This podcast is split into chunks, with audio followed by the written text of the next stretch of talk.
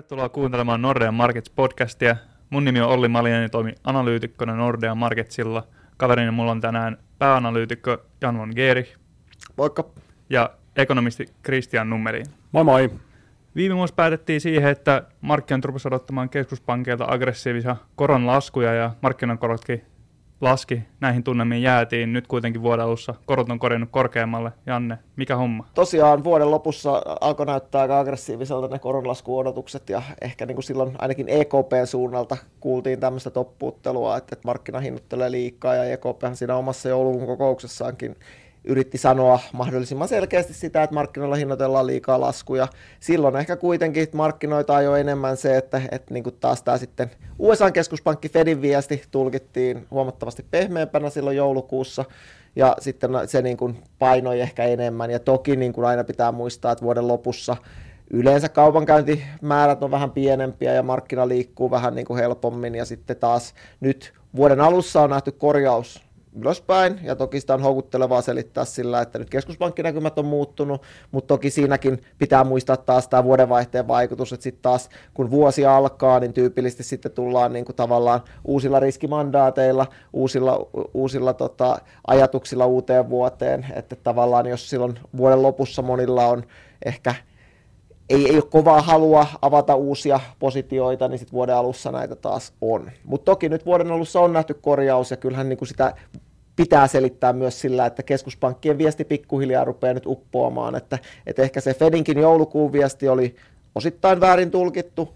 Öö, nyt myös Fedin jäsenet on pyrkinyt kertomaan sitä, että, että ei ehkä ihan yhtä suorasanaisesti kuin EKPn puolelta, mutta kuitenkin sitä, että nyt ehkä tässä ei vielä koronlaskujen aika ole. Että, että siellä joulukuun tässä niin sanotusta dotplotissa, eli Fedin korkopolussahan laitettiin, laitettiin kolme laskua tälle vuodelle, mutta niin, niiden tavallaan ajoittumiseen ei oteta kantaa. Että kyllä niin kuin, nyt tällä hetkellä tuntuu siltä, että useimmat, jotka niitä sinne laittoi niihin korkopolkuihin, niin ajatteli kuitenkin, että tulee vasta vähän siellä ehkä vuoden, vuoden tota, loppupuoliskolla, tai ainakin painotus on, on siellä. No EKPn puolelta sitten on oikeastaan melkein yhtenäisesti puhuttu näitä lyhyen aikavälin koronlaskuja ja niitä odotuksia vastaan, että oikeastaan myös tämmöiset pehmeämmät neuvoston jäsenet, kuten pääekonomisti Philip Lane, on puhunut sitä, siitä, että nyt ei ole koronalaskukeskustelun aika ja, ja tavallaan puhunut, että, että EKP haluaa laajemman, paremman kuvan työmarkkinatilanteesta. Se tarkoittaa, että, että se data, mitä he haluaa nähdä, niin se, sitä ei ole tarjolla vielä näissä kevään kokouksissa, että se on ensimmäistä kertaa tarjolla vasta siellä jo tuolla kesäkuun kokouksessa ja, ja niin kuin tähän suuntaan on odotuksia pyritty niin kuin puskemaan. No se on tosiaan näkynyt, markkina hinnoittelee nyt vähemmän, mutta edelleen hinnoitellaan kuitenkin, Fediltä hinnoitellaan ää, tota, selvää riskiä edelleen ää, marras, maaliskuun laskusta, ehkä noin puoliksi hinnoiteltu sisään.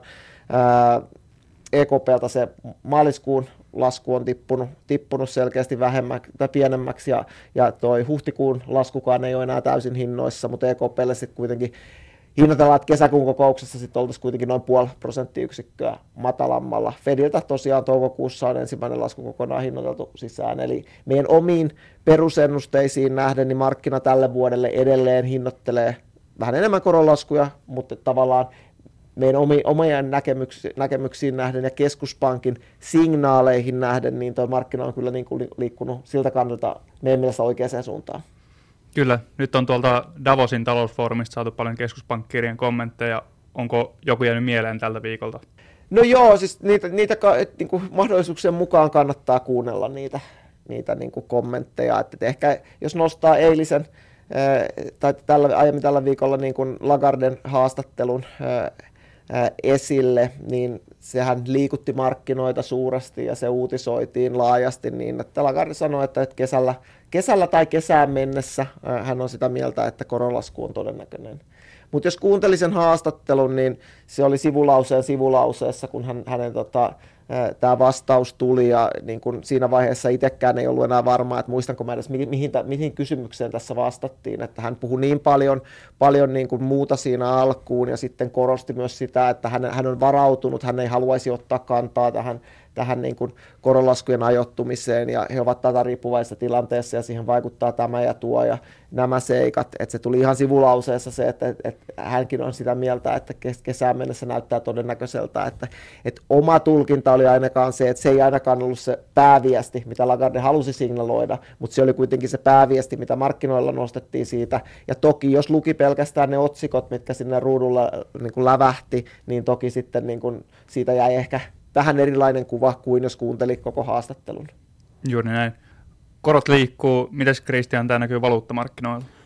No kyllähän tämä on ollut enemmän tai vähemmän sitä samaa silti, mitä, mitä viime vuonna nähtiin. Toki kun korot on noussut, niin skandivaluutat on vähemmän yllättää jälleen, jälleen heikentynyt ihan viime vuoden niin vikalla viikolla ja tässä vuoden, vuoden alussa. Eli vähän niitä tunnelmia siellä puolella, mitä nähtiin oikeastaan koko viime vuosi ihan sitä jo, marras-joulukuuta lukuun ottamatta. Mutta kyllä skandivaluutalle tämä vuosi tulisi pitäisi olla silti parempi lähtökohtaisesti, kuten Janne sanoi, niin korkoja kuitenkin lasketaan kysymysmerkki, milloin se koronlaskut alkaa ja kuinka paljon niitä ehditään tänä vuonna laskemaan, mutta se kuitenkin pitäisi olla semmoinen asia, mikä, mikä olisi niille, niille parempi. Dollari on säilyttänyt vahvuutensa aika, aika kivasti. Toki tässä olisi voinut nähdä isompaakin dollarin vahvistumista. Meillä on aika paljon geopoliittisia riskejä Punaisen meren tilanne ja, ja muuta, mutta siihen nähden kohtuullisen vakaana on, on valuuttamarkkinoiden meno jatkunut. Ja ehkä tuohon keskuspankkien tunnelmiin vielä, niin tietysti tässä on hyvä muistaa, että siellä taustalla on se tosi kova inflaatio, eli me ollaan tilanteessa, missä ollaan oltu todella kovassa inflaatiossa, sieltä tullaan alaspäin, alaspäin niin se keskuspankkiirien riskienhallinta mielessä se on järkevääkin puhua kovia ja odottaa, että se inflaatio varmasti laskee. Jos meillä olisi ollut ehkä kolmen prosentin inflaatio ja sitten oltaisiin nyt tulossa siitä, siitä alaspäin selvemmin, niin se voisi olla, että puheet ja toimet olisi toisenlaisia. Mutta se, ja lisäksi keskuspankit oli kyllä inflaation ennustamisessa myös täysin väärässä, eli ei varmaan semmoista niin vahvaa luottamusta vieläkään ole niihin, niihin ennusteisiin. Joo, no jos käännetään katseet markkinoilta tähän talouden kuvaan, millä se näyttää, jatkuuko inflaation hidastuminen tässä alkuvuoden aikana? Euroalueella ne luvut on näyttänyt kyllä aika pehmeiltä, että, että, että on siinä mielessä niin kuin mie- mielenkiintoinen ehkä, jos, en tiedä onko ristiriita liian va- vahvasti sanottuna, mutta että, että euroalueen talousdata on ollut selkeästi heikompaa kuin Yhdysvalloissa. Euroalueen inflaatiodata on huomattavasti enemmän koronlaskuja tukevalla maaperällä kuin, kuin sitten Yhdysvalloissa. Ja sitten taas jos miettii niitä keskuspankkiirien kommentteja, niin se on ollut ensisijassa kuitenkin EKP-jäsenet, jotka on, on pyrkinyt torppaamaan näitä markkinoiden koronlaskuodotuksia ja puhunut vielä vahvemmin niin kuin tavallaan sitä vastaan. Eli kommenttien perusteella EKP on ollut se haukkamaisempi keskuspankki, mutta datan perusteella kyllä niin kuin euroalue on ollut se heikompi lenkki kuin Yhdysvaltoihin vertaa. Mutta joo, tosiaan euroalueen data on ollut aika pehmeätä, niin kuin Christian sanoi, niin me tullaan tuolta niin kuin korkeista inflaatioluvuista ja taustalla on se, että keskuspankit on aliarvioinut sitä inflaatiokehitystä aika pahastikin, niin, niin ei välttämättä uskalleta sen perusteella tehdä vielä niin kuin politiikkaa, että, että niin kuin ennustetaan, että inflaatio tulee alas. Mutta jos tuo viime kuukausien suunta jatkuu, niin, niin ei mene kovinkaan kauaa, että, että niin kuin inflaatio on, on siellä, tota, kokonaisinflaatio siellä keskuspankin tavoitteen mukaisena, ja eipä me hirveästi kauempaa kuin ehkä pohjainflaatiokin on, on siellä. Mutta toki EKP ei tee rahapolitiikkaa sen perusteella, missä inflaatio on nyt, vaan sen perusteella, missä odotetaan, että se on sitten siellä keskipitkällä aikavälillä noin pari, parin vuoden päässä. Yhdysvalloissa taas sit se kuva ei ole yhtään näin selkeä. Siellä jos me katsotaan viime kuukausien kehitystä, niin joidenkin mittareiden mukaan hintakehitys on jopa voinut, tai inflaatio on jopa voinut kiihtyä. Et se Fedin oma suosikkimittari näyttää pikkasen pehmeämpää kehitystä kuin sitten nämä CPI-inflaatioluvut, joita niin kuin ehkä markkinoilla enemmän seurataan, koska ne julkaistaan aikaisemmin, ää, mutta et, et, niin kuin sieltä, sieltä saa monenlaista tarinaa Yhdysvaltojen luvuista, että et, niin kuin ne, jotka on, on sitä mieltä, että inflaatio romahtaa, romahtaa kohta, niin löytää sieltä omat alaeränsä, ja sitten taas ne, jotka on sitä mieltä, että että niin kuin inflaatio on sitkemmän sorttia, niin löytää sieltä omansa. Meidän oma, oma niin kuin analyysi on, on pääosin se, että, että niin kuin USAssa inflaatio-ongelma ei ole selätetty vielä, että, että niin kuin siellä on oikeasti paineita. Jos me katsotaan monia ennakoivia indikaattoreita, vaikka pienyritysten kyselystä, niin siellä taas hintapaineita ja palkkapaineita paineista kertovat indikaattorit on taas kääntynyt pieneen niin kuin nousuun. Et, et kyllä kyllä niin kuin tällä hetkellä, jos miettii, niin, niin kyllä mä sanoisin, että Yhdysvaltojen keskuspankki saa olla huol- enemmän huolissaan kuin EKP näistä jäljellä olevista in- hintapaineista, mutta ei nyt toki EKPn puolelta voida sanoa, että, että niin kuin hintapaineet olisi, olisi varmasti hellittäneet.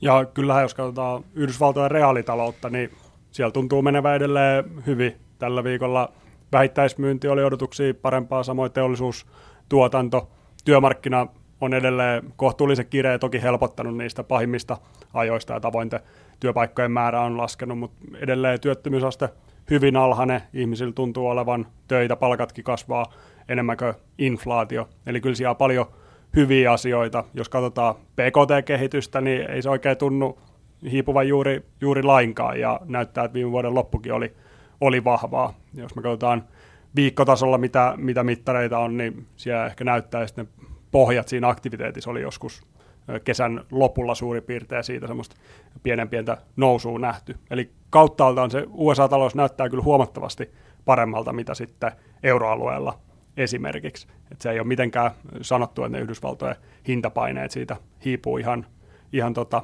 täysin pois. Ja onhan meillä taustalla se, että Yhdysvalloissa kuitenkin siinä inflaation nousun aikana niin oli isompi ylikysyntäongelma kuin, kuin euroalueella, mikä ehkä puoltaa myös sitä, että se inflaatio on jonnin verran sitkeämpää Yhdysvalloissa kuin, kuin euroalueella.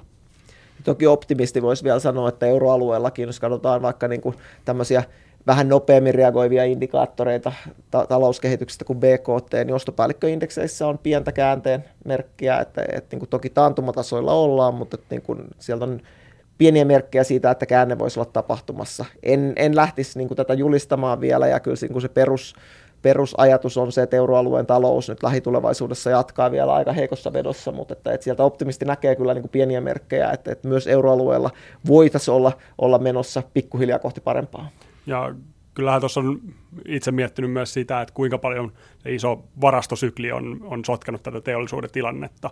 Että on, olisiko se alla oleva kysyntä kuitenkin pikkusen parempaa, mutta tilanne näyttää niin huonolta kuin se on, se on näyttänyt sen takia, että monella yrityksellä varastot on ollut hyvin täynnä, joten ei ole tarvinnut tilata uutta. nyt jos ja kun se sieltä pikkuhiljaa alkaa tai on, on poistumassa, niin sitten se ehkä, ehkä tilauksetkin vähän paremmin lähtee käyntiin. Hirveän vaikea tässä on mitään kovin ruususta povata, mutta ehkä pikkusia valonpilkahduksia voi sieltä pystyä kaivamaan. Kyllä, ja yhteenvetoon varmaan voi siis todeta, että talouden kuva ennustaminen on varsin hankalaa tällä hetkellä. Aiheuttaako tämä Lähi-idän geopoliittinen tilanne vielä lisähankaluuksia tähän no, ennustamiseen? Kyllähän sotkee tätä pahasti. Tosi vaikea sanoa mitään hirveän varmaa. lähi on tietysti eri valtioilla on hyvin paljon erilaisia intressejä, mitkä menee myös ristiin, ristiin välillä pahasti. Ehkä suurin on, on Punaisen meren tilanne. Me ollaan nähty, että konttirahdit on, on Aasiasta Eurooppaa vähän yli tuplaantunut suurin piirtein viimeisimmässä datassa, mikä on saatavilla, kun laivayhtiöt välttelee, välttelee Punaisen meren aluetta ja joutuu sitten kiertämään Afrikan, mikä, mikä lisää sitä matka-aikaa. Mutta sekin tilanne on jonnin verran epäselvä.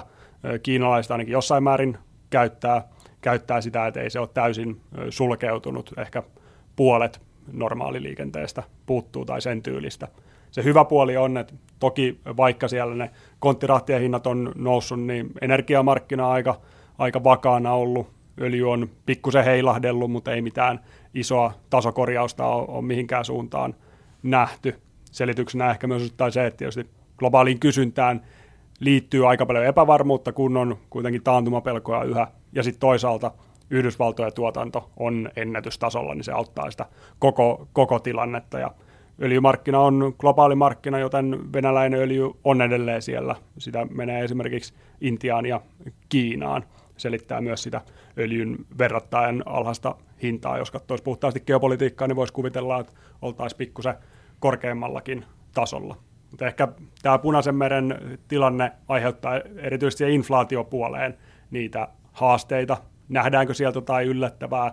Se tavaroiden hintojen hidas nousu tai jopa, jopa lasku, mitä on nähty, niin pysähtyykö sen vuoksi, että konttirahdin hinnat nousee. Tietysti nyt kysyntä on myös selkeästi heikompaa, mitä esimerkiksi koronavaiheessa, kuinka helposti niitä pystytään viemään läpi niitä hinnankorotuksia.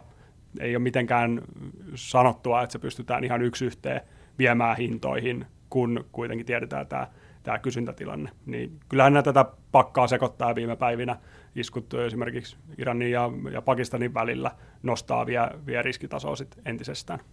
Niin tämä voisi myös muotoilla ehkä sillä tavalla, että, että niin kuin sen perusteella, mitä me ollaan nyt nähty, niin toki nuo rahtihinnat on noussut, mutta raaka-ainehinnat ei ole, ja todennäköisesti tämä tällä, hetken, tällä hetkellä nähty hintojen tai rahtihintojen nousu ei kovin selvästi vielä vauhdita inflaatiota.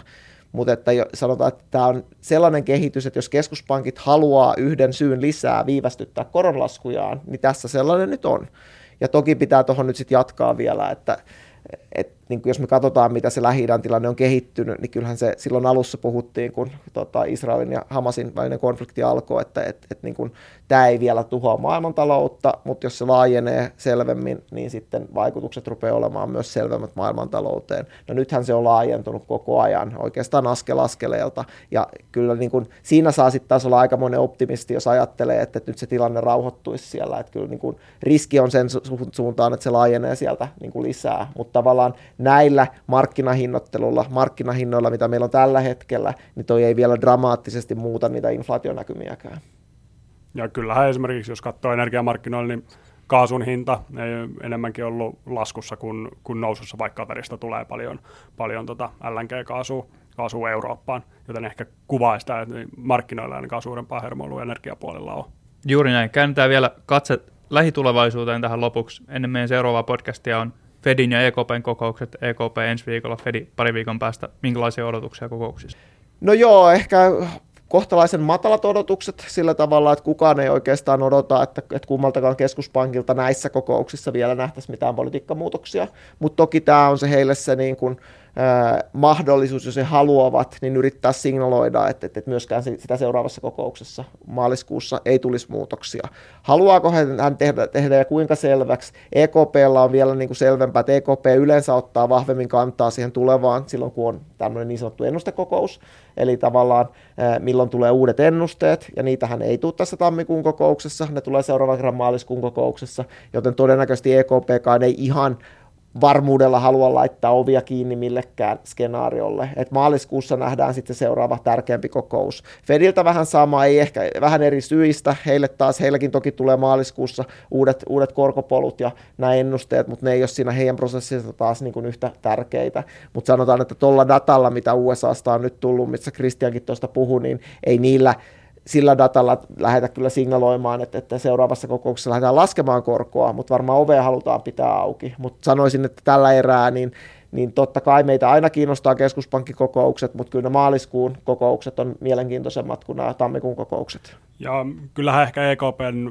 toi ihan, ihan viime päivien kommentointi vähän viittaisi siihen, että sieltä ei, ei minkäännäköistä vihjausta varmaan löysämästä rahapolitiikasta – tuu, että kommentoitiin kuitenkin sen verran vastahankaan sitä, sitä markkinahinnottelua ihan lähi kuukausille, eli varmaan aika, aika kädellämmintä viestiä siinä mielessä. Fedin kokouksesta mä odottaisin, että jos me mietitään, mitä Fed puhui ja Fedin jäsenet puhu joulukuun alussa, oli aika haukkamainen viesti, sitten joulukuun kokouksessa siinä puolen väli tienoilla Powellin lehdistötilaisuus oli kyyhkymäisempi, ja sitten vuoden alussa jälleen on vähän palattu siihen joulukuun alkuun, eli haukkamaisempaan suuntaan, ja puhuttu, että ei tässä ihan heti ehkä korkoa tarvikkaa laskea, ja jos nyt pari laskua saisi sais tänä vuonna, niin olisi ihan, ihan ok-tyyliseen kommentteihin on, on kuultu osalta, niin siihen Powellin siinä lehdistötilaisuudessa, että onko se viesti minkä tyylinen, että oliko se joulukuun kokouksen viesti ihan onnistunut, oliko se vähän liian kyyhkymään, että ainakin markkinat otti sen niin, että vai mikä, mikä se viesti on, että se on vähän ehkä sekavaa ollut ja pomppuisaa se viestintä Fedin puolelta. Kyllä, eli jännityksellä jäädään odottaa keskuspankkirien puheenvuoroja.